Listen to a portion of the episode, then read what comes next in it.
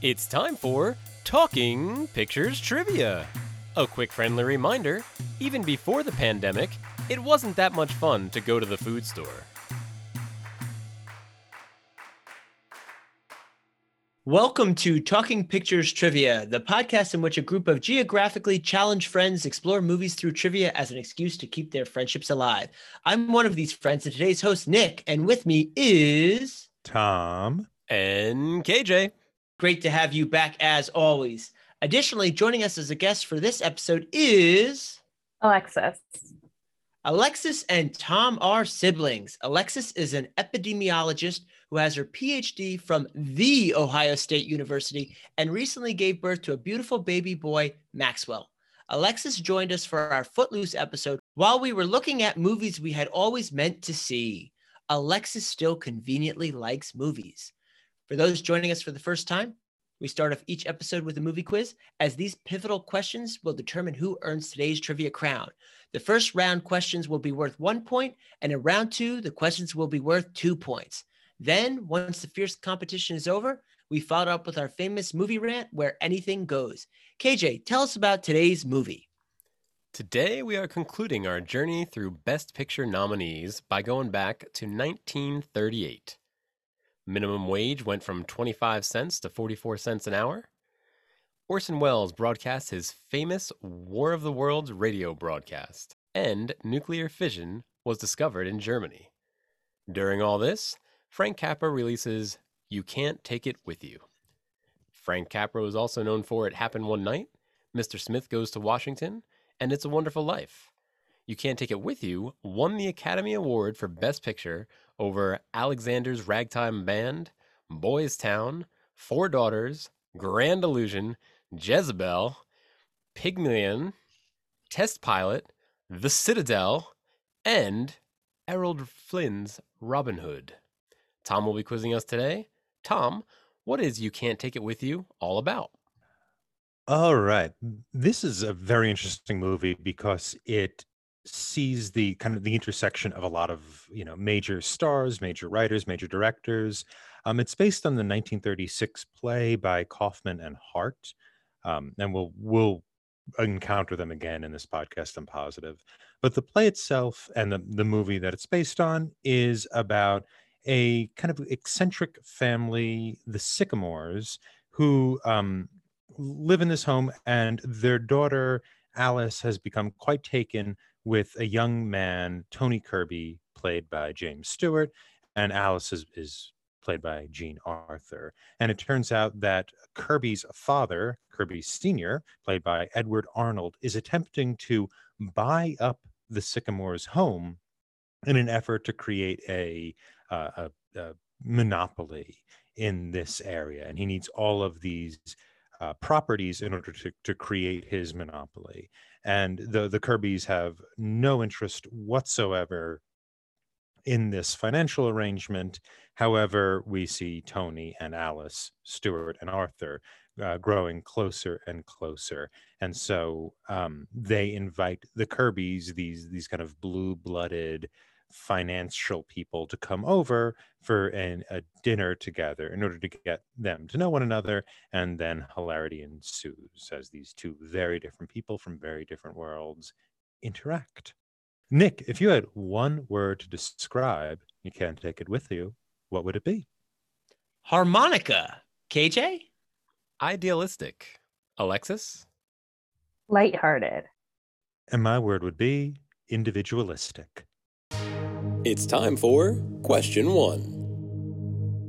What hasn't Grandpa Vanderhoof done in 22 years? Locked in. I think I'm locked in. Locked in. All right, KJ, you locked in last. You have to go first. So it was a little unclear. I think he told the story a few times. I don't know if he hadn't taken an elevator or if he hadn't taken an elevator to work in the past 22 years. All right. Thank you. Alexis, what do you have? I thought it was just the elevator, but he hasn't taken an elevator.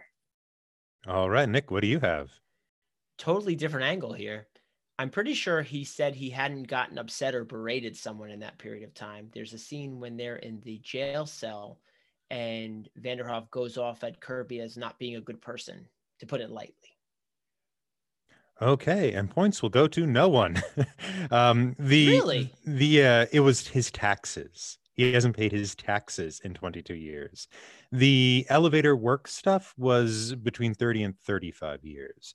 And in terms of berating people in a jail cell, um, or you know, I, I don't remember how many years it has been since Grandpa Vanderhof has has berated someone in a jail cell. Uh, it, it was also a considerable amount of time, um, but I think it was over 30 years there as well. So no points for anyone.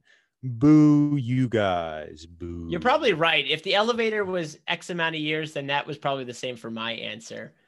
Because that was like when he stopped working, Mhm. is when he last got upset about stuff. So I, I brought this up. I thought I'd start it off because uh, Vanderhof, played by Lionel Barrymore, you know, of the famous Barrymore family, um, sort of sets, I think, the ethical standard for this for this Vanderhoof Sycamore family uh, that we see.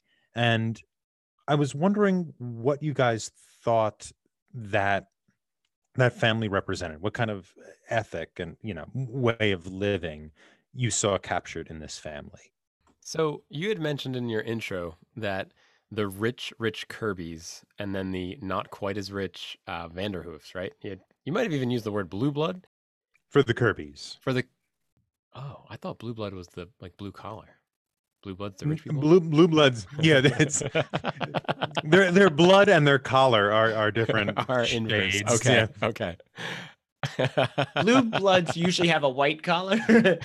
yeah unless they're police officers in which case it's it's just a descriptor Yeah, you know, I thought the Vanderhoofs must have been incredibly well off if none of them had been working for however many years 30 years, right? So they've, I'm assuming they're just independently wealthy and that's how they're able to sustain this lifestyle. I don't know if that was the intent of the director, but that's, that was the only he also way didn't could pay rationalize what was happening. taxes. right? Yeah. well, or did he? Well, he didn't have any income. He advised I- stamp, I felt like like uh, uh, assess people's stamp Mhm. collections and Uh, antiques that's or true. something. yeah he was he he did stamp appraisal Yeah, so I Mhm. don't know like how much you're bringing in, and they sold illegal fireworks, which Mhm. is not nothing. It Yeah. sounded like he was working pretty hard in the typical rat race before then, though. It sounded like he had one of those high-powered jobs, made some made bank, and then said, "I'm done." And I think they try to parallel that at the end of this film, which I'm sure we'll get to. Yeah. Yeah, that the the source of their survival um it's it's somewhat ambiguous. Uh, yeah, they do mention stamp appraisal, which I think they added into the movie. It's not in the play that this is based on. Just this, they're like, we got to explain this somehow. Um, but but I I do think there's this um why I use the, the word individualistic as my word is that there is this kind of um idea of the idiosyncratic lifestyle as being um, coterminous with with Americanness or being an American. It's like doing what the hell you want to do, regardless. And so I think that the um, the financial means of doing that was kind of shoehorned in to to to justify it. Um, but yeah, I, I think what was more important was this idea of the the independence of the family without maybe necessarily the recognition that that type of independence usually requires you know, a little bit of bank. Talking about independence, even in their area, we're at least given more information that they're independently wealthy compared to their peers. And the reason I say this is when Kirby starts buying up all the neighborhood, everyone is being evicted from their properties because they're tenants, whereas the Vanderhofs mm-hmm. Actually own their property. So Mhm. that is a little bit of a, a distinguishing feature of their status in their community. And talking about their status in the community, I thought it was interesting that he's not just grandpa of the family, he's grandpa of the whole area. Mhm. That's what's really fascinating about this, especially, and this is jumping ahead a bit, when we're in the court scene, originally, I think they imply they thought that was the Kirby's audience because there's so many people there, but it really was the Vanderhofs when I listened a little closer that Mhm. that's what they were saying, how rich he truly was because of his relationships. Yeah, yeah, there is there is a populist strain in this as well, right? There is that, um, you know, if, if we think of populism, I, I don't like to think of populism as an ideology. It's more of a tactic, but it's it's also a worldview, right? It's us against them, right? There's some sort of elite, and there's some some someone who is not elite, or a group of people who are not elite, and that is definitely through this movie. Well, you see that too at the end. We don't need the rich person's money. Here's all our money. Mhm. By the way, made me directly think of "It's a Wonderful Life" uh, Mhm. when they're bailing out the savings and loan. Uh, seemed very similar. I Yeah. wonder why. Yeah, and on that note, too, uh, another tangent. I was watching this film, and I'm like, that guy sounds just like Mr. Potter from "It's a Wonderful Life." And then one quick internet search later, it is Lionel uh, Barrymore. I just they look he looks very different a decade later in that role, but this the cadence is very unique in his in the way he speaks. Yeah. Yeah, it is. You, you know who played that role on Broadway in the 1983 revival? It was No. Jason Robards. Jason Oh. Robards played it, and uh, when they when they revived the play during during the period in which I was born, so I felt a, a strong connection to it. It's time for question two. What project has Jimmy Stewart's character Tony invested in in college and has been interested in since then? Locked in. Locked in, but I I cannot remember. Yeah, I don't know, but I could say something. Well, that's good Make it it's- entertaining. Because it's your turn, so it'd be, it'd be helpful if you said something. Ah, I know his mom's interested in the occult, so maybe he he was doing something with her in the occult. All right, so we have the occult as the first response. What do you have, KJ? I, the only thing that can come into my head is is windmills. In college, he invested in some windmill technology company, and he just always was interested in windmills and wanted to get out Uh, there and, yeah. and build his own It's good- windmill. Good, Dutchman. I- I- and Nick, what do you have? KJ is not far off. It is a green technology. He speaks about how plants harness the light uh, to create energy.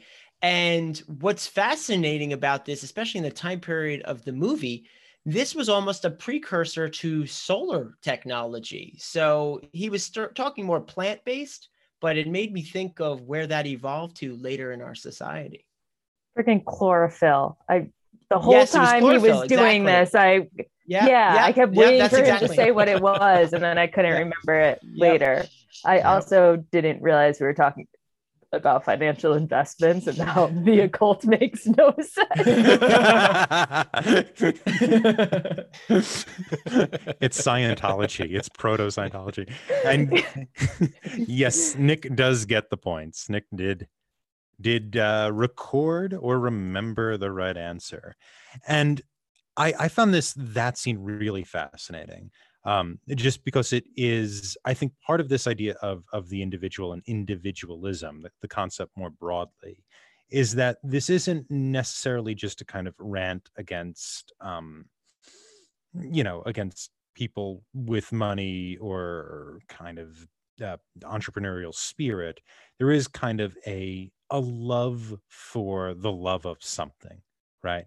Be it the the harmonica that that kirby and vanderhoof play at the end or you know or what have you or dance like the sister engages in who's like a 15 year old ann miller by the way which is kind of shocking. Um but i was wondering what you guys thought of this idea of kind of investing in or engaging in something you you love or or just can't live without Yeah, this is the typical follow your passion versus what's going to make you a ton of money.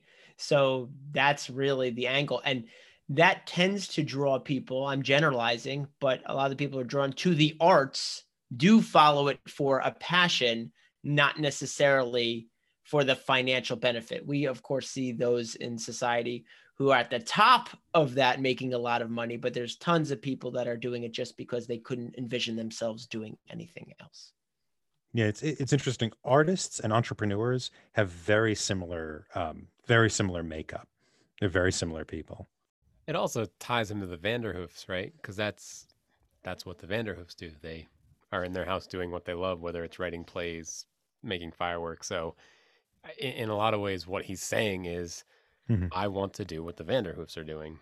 So it, it also then makes him a good match for Alice, and, and Mhm. we like him. And Yeah, yeah, exactly. It situates him as being possibly one of them, right? He could maybe be one of them. I just like how bad the Vanderhoofs are at everything they do. I mean, it's they're just like a really good example for following your passion regardless of money because none of them are making money at it. You Mhm. know, like no one is paying her sister to dance or the brother-in-law to play xylophone. This is just a pure passion project. No one's paying them yet. Ever, Nick, ever. I Yeah. try to be the eternal optimist. yeah, there there is this kind of yeah, th- this idea of loving something or or whatever that that's going on here. Um, you know, I, I liked how that was kind of divorced from banking, which is which is you know an interesting thing. That it wasn't this kind of that this idea of um, following your passion wasn't uh, it wasn't collectivist in the way it was framed, right? I mean, th- this idea of being away from um, the the money powers or financial powers was not framed in this kind of collectivist view. It was framed as an individualistic thing. And we can think of those like banking scenes where there's a bunch of people who are um, Kirby's first name. The the banker's first name is AP. It's the initials of his first uh, first two names, and it's a lot of it's these these kind of like faceless men running up to him and going, "Hey AP, AP, what about this? Hey, AP, AP, come on and down, come over here." You know, um, uh, uh, that type of thing. We see echoes of this later in um, in Citizen Kane when we're learning about Kane in those initial opening scenes, and um, they go into like the vault where Kane's diary is, and it's this giant, imposing space um, that you know that seems kind of non-human. This movie isn't quite doing that that expressionistic thing, but I think it is doing the the dehumanizing thing when you're in the banking space.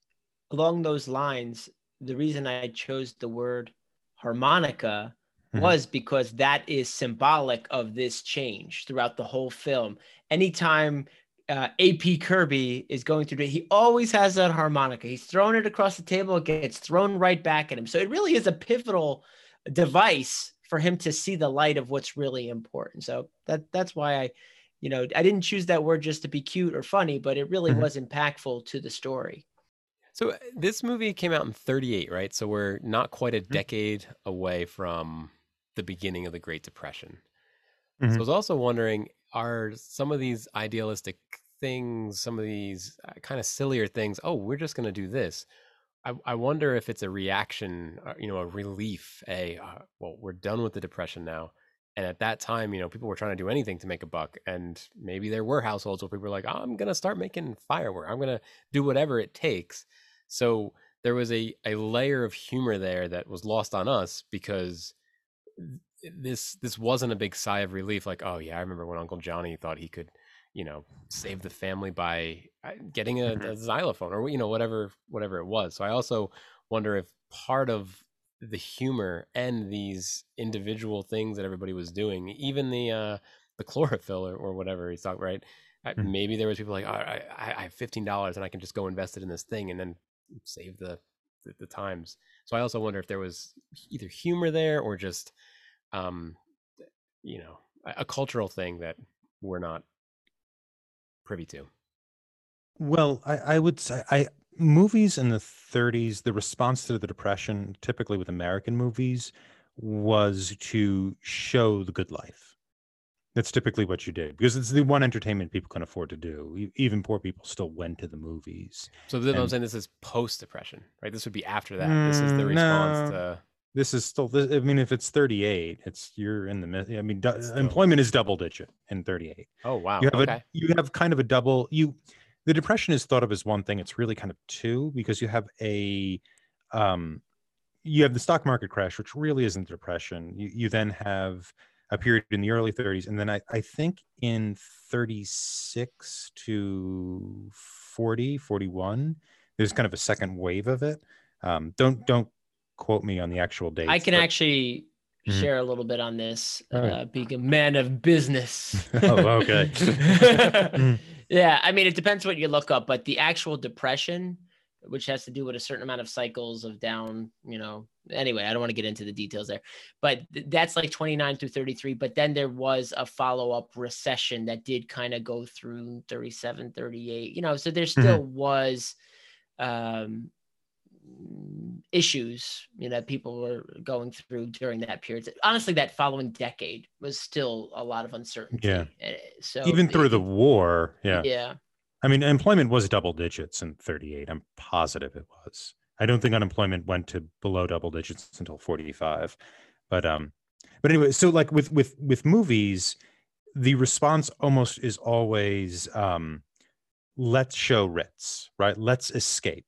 Uh and it, it's a good point to bring up. It's I, I think the humor here is in the fact that these eccentric people don't have the same worries right and i think that when the kirby's come in you have uh, this this kind of high comedy high comedy is comedy about upper class people.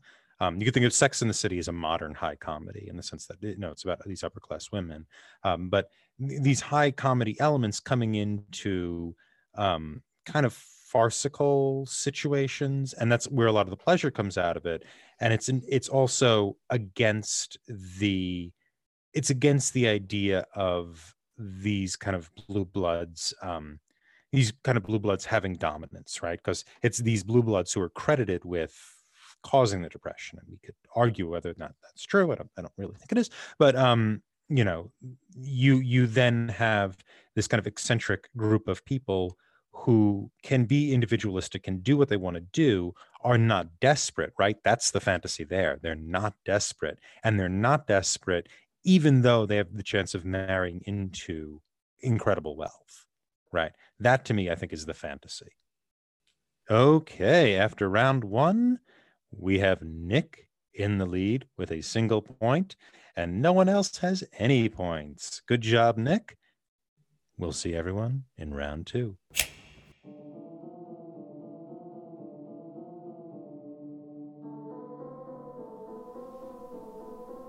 Mr. Gray here, with another edition of Morally Gray. Jumbo from Pennsylvania writes in about a sandwich and its availability for dinner. Jumbo had a contractor working on the house. Jumbo bought sandwiches for himself, his wife, and the contractor. Jumbo ate his whole sandwich, but his wife and said contractor only ate half of their sandwich. Into the fridge went the half sandwiches, which were left by the contractor during his departure. That night, Jumbo's wife decided to have her sandwich for dinner. Here's the morally grey bit Jumbo decided to have the contractor's sandwich for dinner. Jumbo's wife protested, and together they decided to write me, Mr. Gray. The story goes on the following day, after the sandwich was indeed left uneaten by Jumbo. Jumbo mentions to the contractor that his sandwich is still in the fridge and available for lunch or other future meals. At the end of the day, far after the contractor has left, the sandwich is still in the refrigerator. And the row between Jumbo and his wife started anew. Audience, I turn to you. What is the acceptable time a sandwich can be in the fridge, under which circumstances a potential returning sandwich owner will be back, keeping in mind that sandwiches do indeed have an expiration date. Would you have eaten that sandwich? This has been Mr. Gray with a morally gray question. Please enjoy your regularly scheduled programming. And we're back. We're at the pivotal point of our episode where we ask the guests a key question. Alexis, if you could watch this movie with anyone, dead or alive, who would it be? Um, my neighborhood is rapidly developing, and one of my neighbors is really into spite houses. Um, and I would have liked to watch this with her. What's a spite house? It's um, when people won't sell their property for to developers. So you'll see like this tiny little house in the middle of like this huge condo building. Um, for in Philly, we have two big Comcast buildings, and there's like a tiny little chapel in the middle of them, which is Mhm. um, my favorite spite house. Uh, but there's a new one kind of ar- around the corner from me where um, a little like corner store wouldn't sell. So they're developing this huge, like 170 unit condo project with just this like tiny old corner store in the middle of it. Um, it, it looks wild, but he just wouldn't sell it. I got to go on the Philly Spite House tour. That that I mean, I think there's something here. yeah, I think she's putting it together. Um, she's she really points out a lot of them to me. It's, it's fun. we kind of had a, that in my family. There was the house my aunt Jeannie lives in. It used to be a duplex in Brooklyn, and there's a big apartment building. They cut half the duplex, but they didn't sell their half of the duplex. So I'm so you have this big apartment building next to her half of a duplex. so, so I guess that counts as a, a spite building or a spite house. Yeah. Spite house. Spite half place. yeah. Well, they were like side by side, atta- you know, attached houses. You know. I guess they weren't that spiteful. only a little bit. Well, they own only the own that thing? side. Oh. Another another family. Oh, another okay. family owned the we other. gotta take this deal, not the whole deal. Yeah. no, they Yeah. were two houses d- attached. They owned one. Somebody else owned the other. I got you. I was just thinking like a half spite house. They just cut the. They just cut off the first mm. top half. You know. the disgruntled house. That's I'm picturing two side by side, and then the guy in up does his umbrella, or the guy in up does his balloons, and the other half just is being dragged. With... Where are we going? I think I've helped with the visual here, right? It's just chopped Yes, in yes. half. It's time for question three. In the last act of the movie, taking place in a courtroom, the judge loses control over his court. What causes him to lose control? Locked in. Locked in. Locked in. All right. Everybody seems so confident, but we'll have to go with KJ first. There, there, he was using that gavel quite a bit, to be honest. Um, but when it stopped working, I think was when the press came in.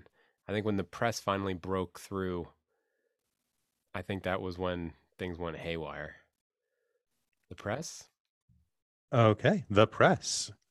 Alexis, what do you have? I thought it was when Kirby was going to pay, um, sorry, uh, was going to pay the fine for the um, Van Hoos streets. Is that their name? Van Yeah, Vanderhoofs. The sorry. Vanderhoofs or the, or the Sycamore. Um, the- I thought when Kirby was going to pay the fine for them, and then the uh, neighbors started chipping in and saying they would raise the the fine money. All right. Nick, what do you have? it was when the reporters barged in because they just want to take one flash, you know, and then and then it went crazy. And then the wife fainted and a whole scene. Okay.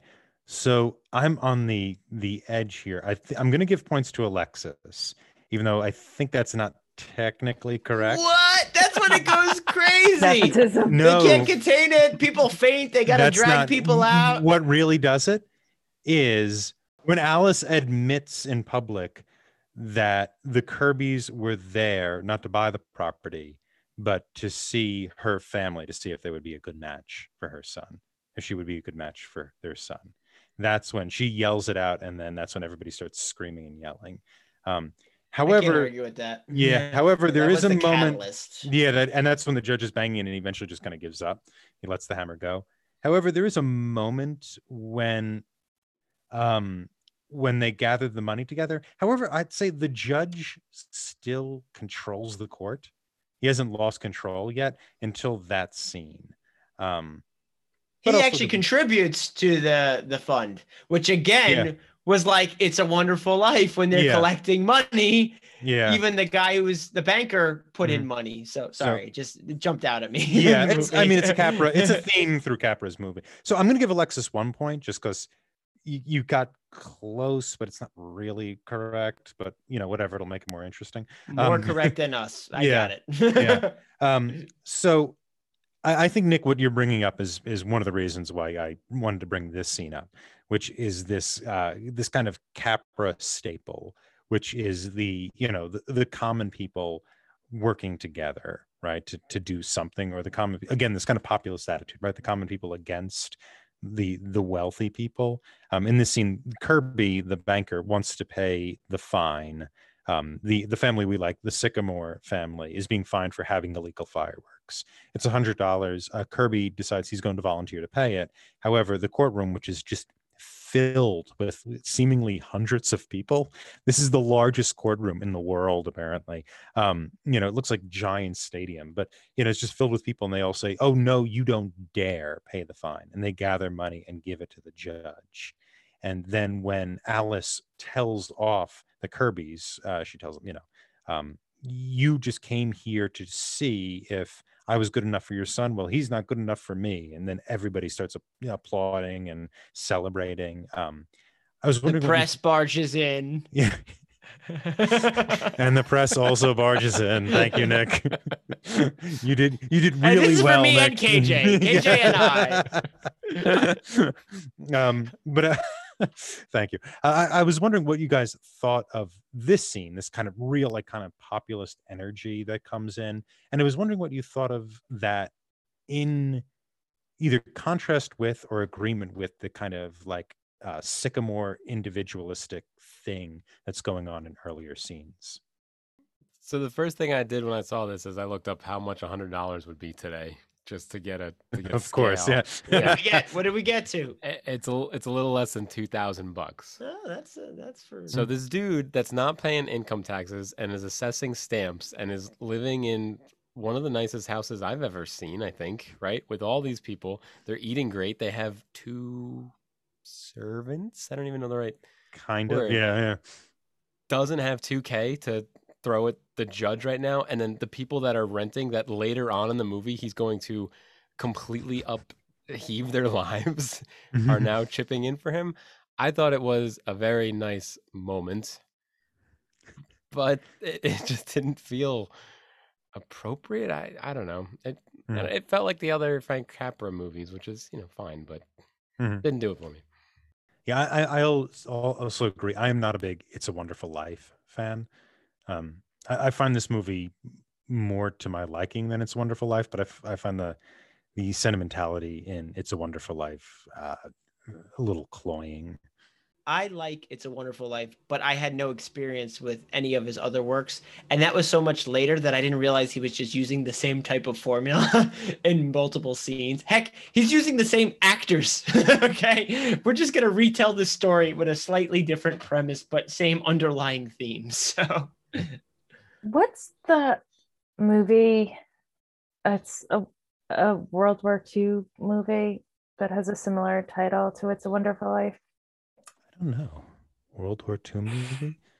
Um, Not a good when was it tangent. made, roughly? Um, we Like, watched what it era? in it's it's in Italian. okay. We're Oh. getting deep here. Roberto uh, Bellini's movie. Yes. Oh, um, it's a Beautiful Life. I think Maybe Yeah. life is beautiful. Life is Beautiful. Mhm. That, I mix it, Yeah. that up with a Wonderful Life a lot. Um, which is a very, very different movie. Um, But sorry, that has nothing to do with the courtroom. but for a second, um, when you are talking about a wonderful life, it's uh, has taken me to now to stop thinking about life is beautiful instead. Um, the courtroom scene, though, like to what I think AJ was saying, where you know it kind of felt super uh, un unbalanced that everyone else was paying for this, and then I didn't really it didn't strike me as off until he decided to sell.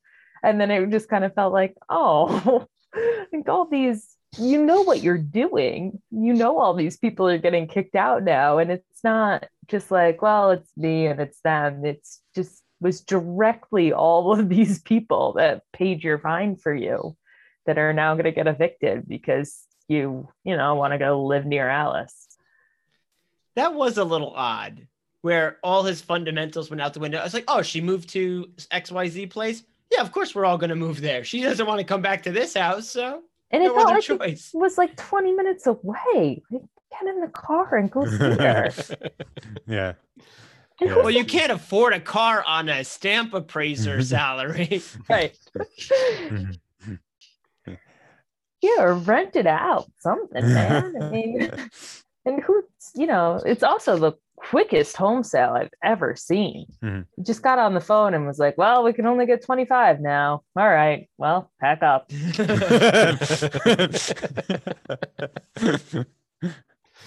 yeah, that, was- yeah, that was pretty cool. I mean, the, the idea, I guess, is that he doesn't really care about how much he can get for the house. He just wants to be with his daughter. But yeah, there is this. um Yeah, that's a good point. There is a sort of like. So now everybody has to leave because you have to. You want to be a little closer to Alice. Um, you know who. I, just you know, not to spoil the ending or anything for our listening audience, uh, but you know, eventually they get the house back, right? And I guess nobody has to leave.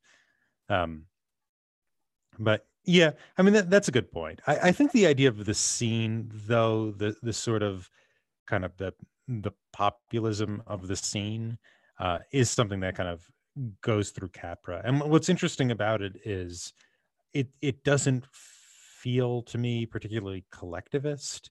Um, it just feels uh, kind of it feels like the attitude of people who don't want to be reliant, right? That seems to be the thing, right? It's it's a we're not going to rely on on this guy, and we're not going to let people we like be reliant. You know, the the the thing that is good about us is that we don't rely on anyone else. You know, that that seems to be the attitude. Yeah, it was it was very much the opposite of the Englishman who went up a hill and came down a mountain. Where um, I forget the bartender's name now. Oh boy, that was Uh, the goat? ago. The goat, where the Mhm. goat's like, you don't want to be the the only one not contributing. Mhm. Right? That, that, that's that's not what this felt like at all. It did not feel like anybody was being guilted or pressured into this. It was Mhm. Like you're saying, Tom. No, this is something I want to do as an individual. Yeah. We're not doing this necessarily as a community, but as individuals. at, at the same point they're all relying on him Yeah. like the entire community is just relying on him to not sell his house Mhm. Yeah. Yeah, I guess it's it's uh, that's true. It's like they're all relying on him, but there is this kind of authority that has come in, an external authority that's come in and, and kind of upended them. Um, you know, with without that, you know, without that kind of bullying power, it you know, it doesn't matter. But eh, I mean, it is a good point. Yeah, that we uh, that they are still they are kind of forced to rely on him because of circumstance. I think not because of anything the Vanderhofs or Sycamores have done. It's time for question four. All right, moving into our last question. There is a tie right now between Nick and Alexis at one point. This last question is worth two points, so it really could be anyone's game. Uh oh. Uh oh. now, the original question I had planned had actually been covered in this episode, so we are going to be moving into the bonus question. Harmonica. Okay, so Nick locks in harmonica. oh, I was saying that was probably the original question. no, it wasn't. the The actual question was, um, uh, what does Grandpa still get paid doing? Oh. Ah. So, Okay. yeah. But anyway, um, here we go. What set off the fireworks? And I'll be more specific. In the scene when the police come to arrest them, what set off the fireworks? Locked in. locked in Locked in. I'm sorry, Nick. You locked in last. You have to go first. They were rushing everyone out of the house, and one of them was already lit, and they had they forced them to go away. So that's what set them all off. Okay. And Alexis, I think you locked in second. yeah i thought poppins i wasn't sure if it was a firework or or something else but i thought poppins said a fuse is lit and they wouldn't let him go back down to put it out KJ, what do you have? Oh, well, now I'm nervous because my answer's a little different. I thought it was Alice's dad had a pipe down there and he wanted to get his pipe back, but the police wouldn't let him get his pipe. So the pipe eventually set off the fireworks. Alice's dad's pipe. That's exactly correct. Alice's dad's pipe, Alice's dad, Paul, set off the fireworks. He was begging the police to let him back down there to get his pipe, and baboom, it did not work. And so that gives KJ two Whoa! points. A late episode steal here. Yeah, there we go. So KJ comes out with two points, and yeah, that's it. Very good. Congratulations, KJ. You can take that with you. Oh. I would say drop your mic, but it's anchored to your desk. I was gonna give you extra kudos, but now I, I, I rescind any thoughts I had of it. My arrogance ruined whatever. it's time for movie rent. what I found kind of fascinating about this movie, even though I think we all have maybe a little suspicion about its um its its quality. I, I like this movie. and I know Nick, you liked it a lot. Yeah, Um, I, I did enjoy this film. I thought I- it was I- witty and, and fun. Yeah, and it's it's a lot of that's like Kaufman and Hart. They're just great playwrights. I, I'd recommend um you know getting a copy of their plays, or we're gonna read. We're going to see Kaufman's uh, Dinner at Eight. It's a collaboration he did with Edna Ferber. Okay. which you're going to be watching next season. So, you know, you, you'll run into him again. But the one of the reasons I picked this is I wanted to kind of answer the question: what is what is Capra's vision of America in this? Um, and I thought that would be an interesting question to bring in an Oscar episode because the Oscars are such are this American way or an American attempt of making movies legitimate. Movies were never considered legitimate in in in the silent era and even in the early sound era the way they were legitimate art the way they were in europe like you see movies like by by fritz lang and uh victor uh, Sjöström, um, those were like considered art and these people were working kind of in a theater tradition um, the, the kind of california movie scene was not considered that and the oscars were an attempt to make it make it that right make movies art um, and i think that attempt to make an American art via the Oscars and Capra's vision of what America is, uh, they, they intersect in an interesting way. And I was wondering what people thought his vision of America is. So I haven't read up on on uh, Capra at all, so this might be very wrong. But he seems, first of all, very confused as if to what America is, and then if if I didn't know any better, I would have thought this wasn't an American director making a movie because it feels like either an idealistic America or what somebody from outside of America thinks America is. Oh, there's bankers and there's these like rich families that are richer than most people, but they're the poor people, but I guess they're the rich people.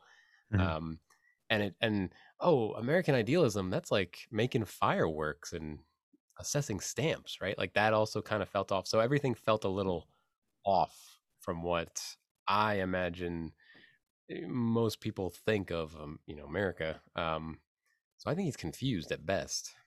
It felt like the idealism, to me at least, was that you know you don't need to. Your world doesn't need to revolve around money and being in the rat race, and you can just kind of stay home and do what you love. And I think there's just a huge disconnect with like how are you paying you know your servants i'm assuming or what donald and reba were and um you know like how are you making this seemingly comfortable life for all of these people that are you're supporting without having some sort of income? Um but yeah i mean it seemed very much that you know the bankers and this love of money and your life revolving around money is the the bad part and the you know laissez-faire lifestyle is what is good I will tell you what it's not, and that is an advertisement for capitalism.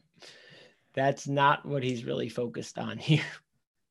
Yeah, I, I mean, I feel kind of two ways about it because Capra was, if you know, you know his his story. Um, Capra is a Sicilian immigrant.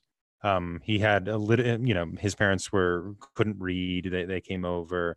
very early on when he was uh, like seven or eight, I think, a child, and uh, he just kind of made it. You know, he he made it rich, right? He was, you know, he made movies going back to 1926, I think was his first film. Um, he rose to the top of his profession. He started his own production company. He was the president of the Motion Picture Academy when he won all his awards. Hmm. uh, I, I actually think he was president in 34, in 35. He won his first Oscar in 34. So, you know, a little leeway. However, his next two he was president for. Um, so he, he wink, is- wink, nod, nod. Yeah. he is kind of and he was for his whole life this kind of you know um uh a supporter of that kind of de Tocquevillian idea of america all of his movies are like that right if you think of mr deeds goes to town or mr smith goes to washington um there is this kind of idea of like the the the individual can do great things and that we don't we don't need none of these institutions right that type of thing. We don't need to worry about power uh, or not worry about power um we can do what we want to do in spite of institutions. Maybe i should say that. I mean that's the whole thing with mr smith goes to washington right is that um the machine doesn't eat him right? He he emerges victorious in the end.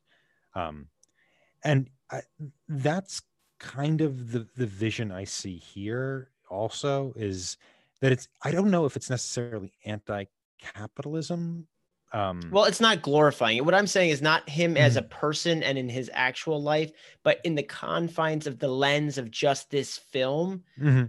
he's not glorifying capitalism. Yeah, he's not glorifying it, but it's also like the old man is also. Do you remember what the Kirby's are trying to build?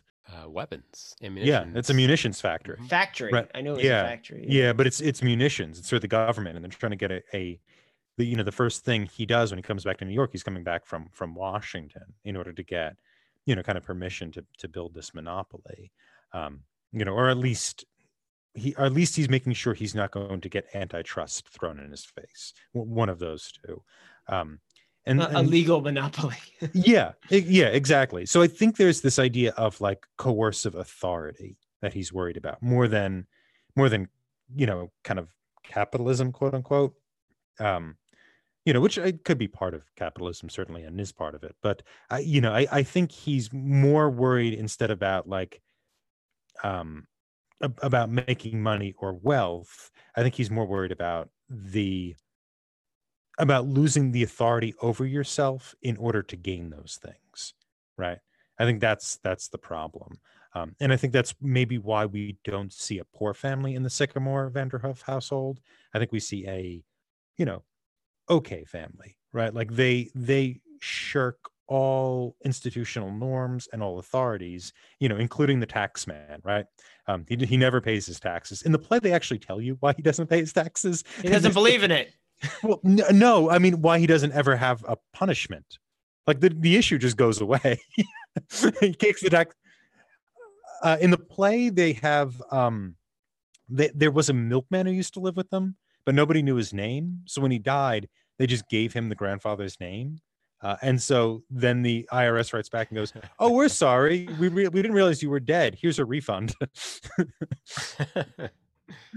so that's how the, the issue gets it just gets like he gets at the very end of the play he gets a letter and he's like oh i don't owe the irs money anymore you know and, and, and, you know it kind of goes away. And that's a little bit of the escapism too which is in the play and certainly certainly in this um you know in this movie. But i think the the escapism is also kind of a an imagining of an america in which you can also escape from authority right? You could just tell the irs man well we gave cuba back so i'm not giving you any money this that's stupid and then it just works you're just fine Well, he did just get the house back too, you know. yeah yeah you, you know yeah, by becoming friends with Kirby, right? That's ultimately Kirby had one friend now. yeah. Because they could play harmonicas together. That's right. Mm-hmm. yeah Adi all do one of them. Another thing I want to talk about too is as these actors, a lot of them. I, I'll admit I am not the biggest Lionel Barrymore fan. Um, when we watch Dinner at Eight, we're going to see his brother John, who's who's fantastic. Uh, the Profile was his nickname because he was he had such a great profile.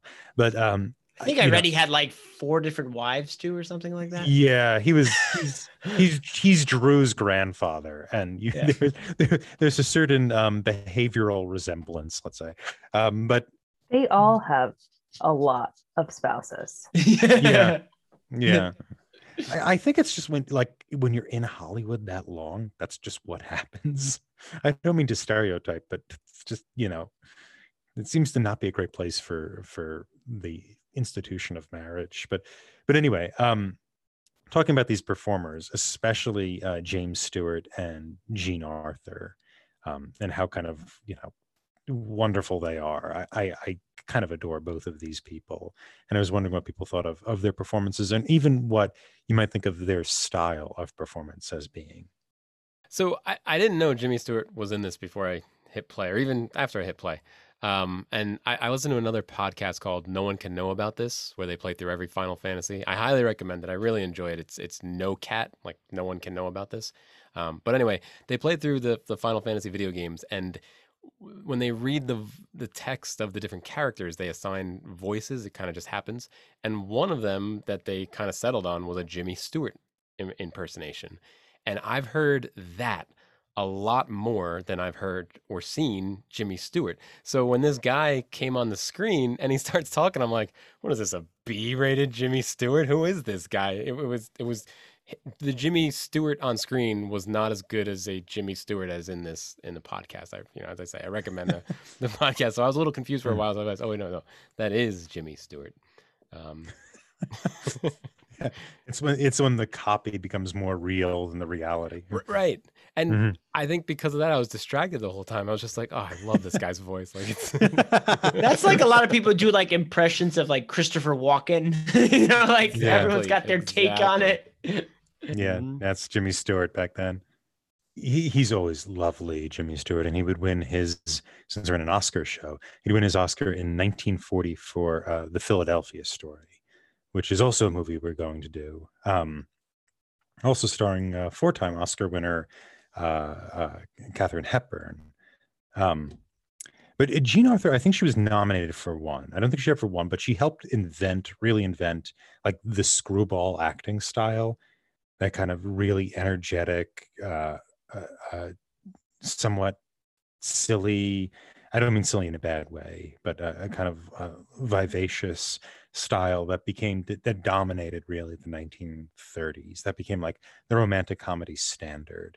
Um, and you know, so she's part of one of this uh, cavalcade of like great female actors. Then, what's interesting about her though is she sort of faded from the public light and she really became less interested in performance. Uh, she tried to go back on stage, but had had stage fright, and she ended up going into teaching for a little while. And she was teaching at Vassar, and while she was in Vassar, she kind of recognized somebody in one of her early acting classes who was this really talented actress. This is in you know I think the early 1970s or maybe even um, late 1960s.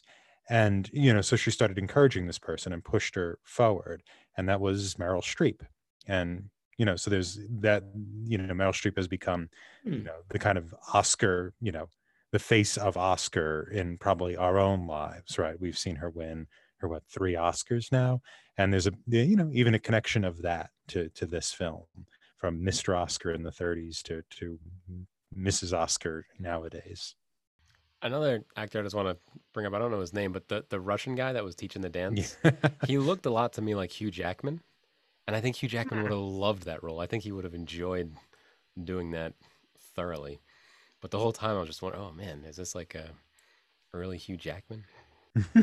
He was one of my favorites, like one of my favorite characters in this movie. I just I like the idea that I think his job was to train her in ballet, Mhm. and I just Yeah, but his job was also to get a free dinner. Yeah, That's right. his Yeah. job. yeah, I just liked. Um, it seemed like his whole job was to teach lessons, like kind of various things, and then just tell people they stunk at what they were doing. And I, I really like that as a career path. Yeah, this is uh, Mischa Auer, who is actually Russian um, and was an Oscar nominee. He was nominated for an Oscar, I think, in 1940. Let me see. Uh, oh, ne- um, 1936. So he was he was the Oscar nominee of those actors going into this movie. Wow. And for my man Godfrey. I was actually trying to figure out if he was legit Russian or Mhm. not Russian and acting like a Russian. Yeah, That's he's, even better that he was. yeah, he was born in St. Petersburg in 1905. So, um, yeah, that's it. And he came over. He came over in after the Russian Revolution. Right, they kind of fled. There's in the play. There's a subplot where he is friends with a bunch of royalty from Russia who are all working as waiters in New York because they all ran from the, the Russian Revolution. And so there's one scene where they invite the Countess Olga over and she kind of cooks for everybody, but that that was cut out. Um, it was replaced with the Poppins scene, which is not in the original play, and I'm sorry, it's a little less interesting. Uh, Mr. Poppins is very cute, but he he's not really as funny as a uh, as a kind of aged Russian woman in in silks trying to cook. How long was the play?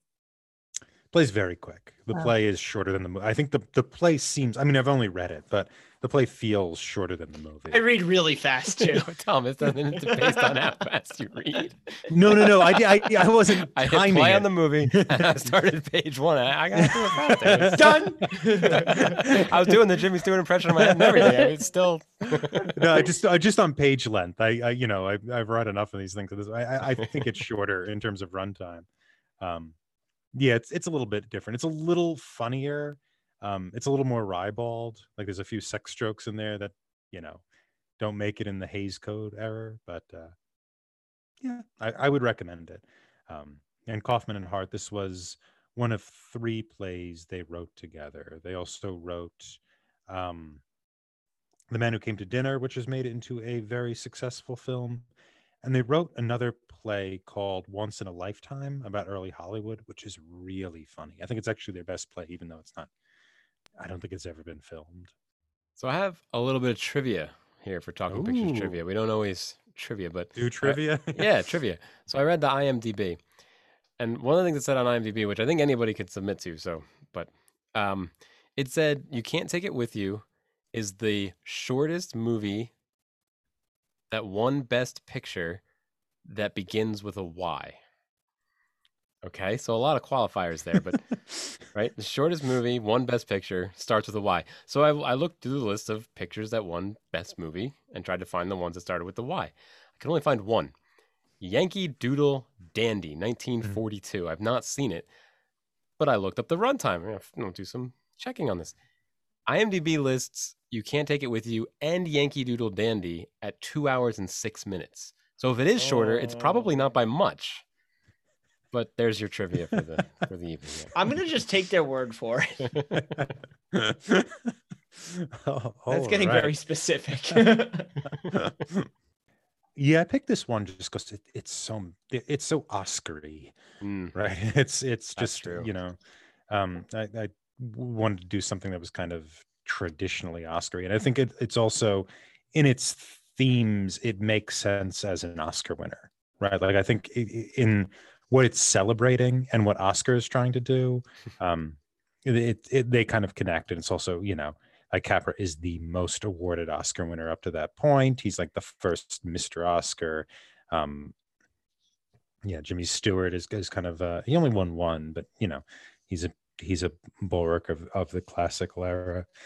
Um, and it's also like Kaufman is such a great playwright, and he was involved in in so much, um, so much other kind of great films that kind of came out of his plays. And you also have like like the studio system declaring itself like with the oscars. They're like we matter you know and then you know we're, sticking to you know like like columbia is is um it's interesting because it's so like uh it's so entrepreneurial the studios. And it's so like we we don't belong and we're going to do our own thing. Like it's just like a bunch of people from like belarus and russia and like eastern europe who just like go buy up penny arcades and you know do whatever they like like um uh what's his name? I think gary cohen is like uh, or the, the cohens. I think they were like the one non-jewish immigrant group to to create a studio but um if you think of like mgm like mayer mayer started out life as a scrap metal worker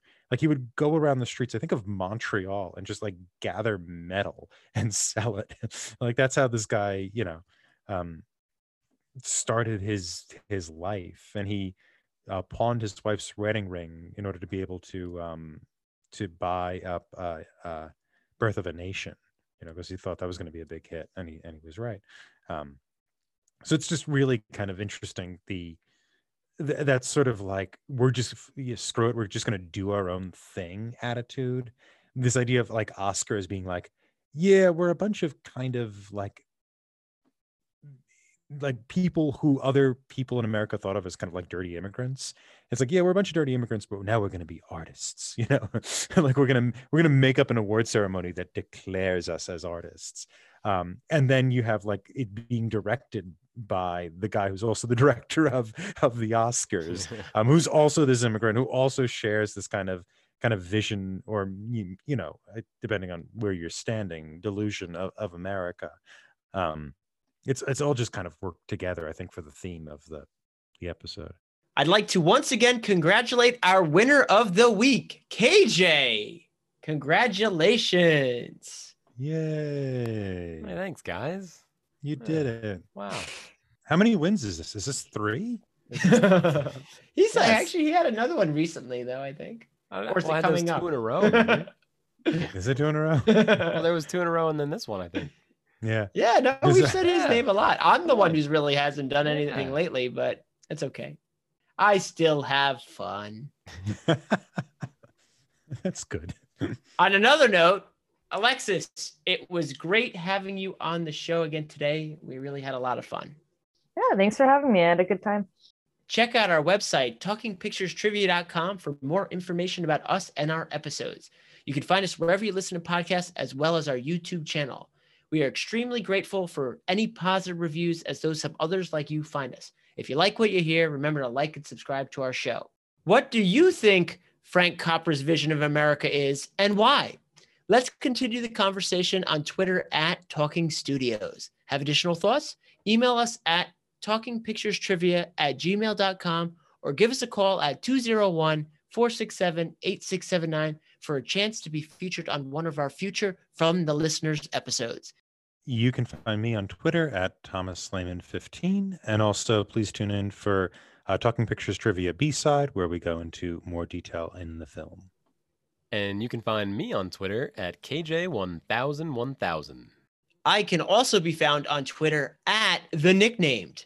Join us next time when we discuss Nix, which is my recommendation from 1971, THX 1138, with Patrick Cotnoir from the George Lucas Talk Show. Should be a fun one. Talk to you then. Ding, ding, ding, ding, ding.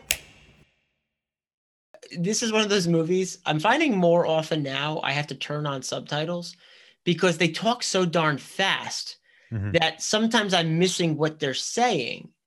And You sound really it old helps tremendously. Would- would you say? you sound really old. Exactly. But but think about this film. These days, they just talk so fast. This one's They from talk so 38, Nick. fast.